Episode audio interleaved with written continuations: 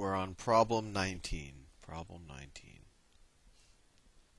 If k and x and y are positive numbers satisfying, let's see, what did they write? They wrote x to the minus 4 third, x to the minus 4 third is equal to k to the minus 2, y to the 4, y to the positive 4 third is equal to n squared. What is xy to the minus 2 thirds in terms of n and k? Alright, so we just have to rewrite this in terms of n and k. So let me write it big. So xy to xy to the minus 2 thirds, that equals x to the minus 2 thirds. That's x to the minus 2 thirds times y to the minus 2 thirds. We know what x to the 4 thirds is. This is what I wrote here. It might not be that le legible. Sorry. So this is a 4, right? We know what x to the minus 4 thirds is. So can we write this, rewrite this as, you know, x to the minus 4 thirds to something? Well, sure. We could write, rewrite this, this term right here. We could write this as, let me write it right below it so you don't get too confused, as x to the minus 4 thirds, and then you raise that to the 1 half power. This is the same thing as this. How do I know that? Well, if I multiply 4 thirds times 1 half, because I'm raising something to an exponent, and then that to an exponent, if I multiply minus 4 thirds times 1 half, I get minus 2 thirds, right? The, the 4, you know, this 2 cancels out, this becomes a 2, and this is what I get. You can try it out. Similarly, I want to write this second term. I'm going to do it in green. This y to the minus 2 thirds. I know what y to the 4 thirds is, right? So I want to write it as y to the 4 thirds to some other power. So 4 thirds times what is equal to minus 2 thirds? Well, 4 thirds times minus 1 half. And you could try it out.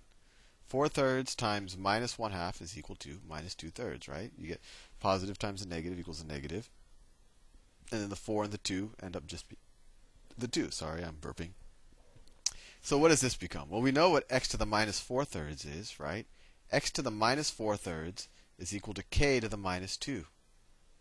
So this e that first term is equal to this is equal to k. That's too dark. All right, k to the minus 2 and then we're raising that to the 1 half. Right? That's the same 1 half right there. And then y to the 4 thirds. What's y to the 4 thirds? Well, that's n squared. That's n squared. And then that's, of course, the minus 1 half. And then we can multiply. What's k? What's minus 2 times 1 half? Well, it's just minus 1. So it's k to the minus 1. And that's what's 2 times minus 1 half. What's minus 1 again? So k to the minus 1, n to the minus 1. And that's the same thing as 1 over kn or 1 over nk, which is choice A. And I now I just realized that there's actually an easier way to do that. We could have done it like this. We could have just said, let me see, let me erase this stuff just because it's I think good for you to know the easier way instead of the way I just showed you how to do it. Let me erase all of this. I think we would have saved some steps and been more intuitive. Let me erase all of this. I just wanted to keep what I had written before.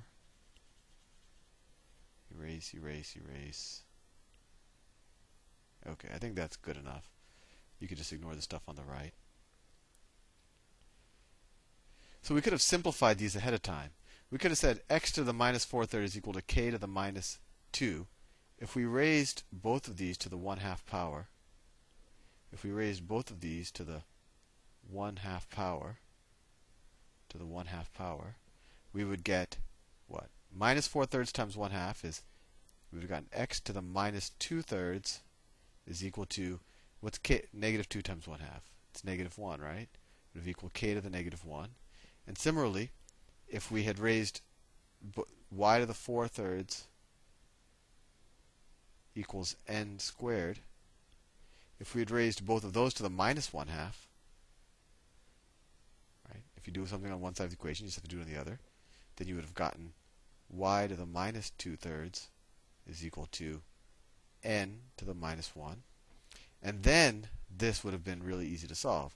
xy to the minus 2 thirds is the same thing as x to the minus 2 thirds times y to the minus 2 thirds.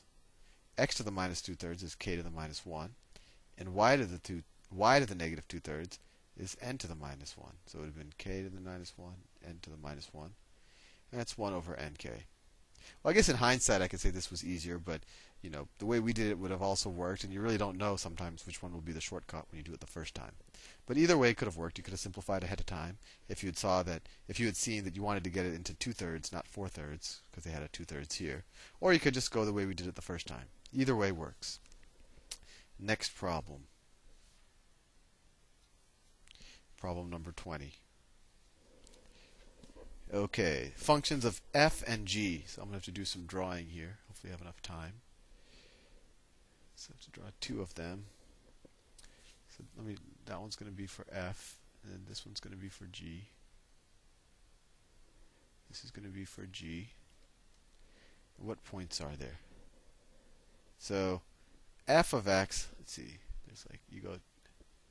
f of x has two points back, and it intersects there and it intersects at the point minus 1 comma 1 2 3 so it intersects here and then it goes through the origin and then it goes to 1 minus 3 so that's 1 2 3 1 so it goes here and then it, it goes at 2 comma 0 and intersects here so let me try to draw that so the graph looks something like this it goes up intersects this point, comes down through the origin, comes down here, and then goes up like that.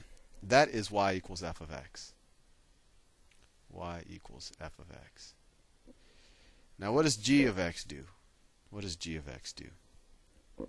g of x goes to 2 comma 1. So 1, 2, comma 1. 2 comma 1 and it's to 4 minus 5. So 2, 3, 4, 1, 2, 3, 4, 5. 4 minus 5. 4 minus 5. And then it goes back up. So it, it looks something like this. It goes down, comes up like that, goes back up like that. The figures above show the graphs of the functions f and g. The function f is defined by, so this one, f is f of x is equal to x to the third minus 4x. The function g of x, g of x, is equal to f of x plus h plus k, where h and k are constants. What is the value of k? So essentially what they're saying is g of x is f of x shifted up or down by some value k, right? Because when you add a constant to a function, you're just you're just moving it up or down by some value, k. And when you add h, when you add h, that means you're shifting it, you're shifting it to the let me make sure I get this right. So if I if it was x minus h, that means you're shifting it to the right by h. So x plus h means you're shifting it to the left, shifting it to the left by h. By h. So k is the easy one, right? This point corresponds to this point. So how much did we shift down? This is the point, this is the point negative 1 comma 3. And this is the point, this is the point 2 comma 1. 2 comma 1. So we went from y equals 3 to y equals 1, right? So we shifted down by 2. So k is going to be minus 2. And similarly, you could do it with this point. So k is equal to minus 2. Now we have to figure out how much we shifted left or right. So similar, these are the corresponding points because you can kind of look at them in the graph. So we went from minus 1 to positive 2. We went from minus 1 to positive 2. So we shifted to the right. We shifted to the right by 3. Right? And you could do the same thing with this point here at the bottom. We shifted to the right by 3. So if I wanted to shift f of x to the right by 3, I would write it like this. f of x of x minus 3. That's how I would shift a function to the right by 3. But they're saying plus h. So h has to be minus 3. h is minus 3. And minus 3 times minus 2, well, that's positive 6, which is choice E.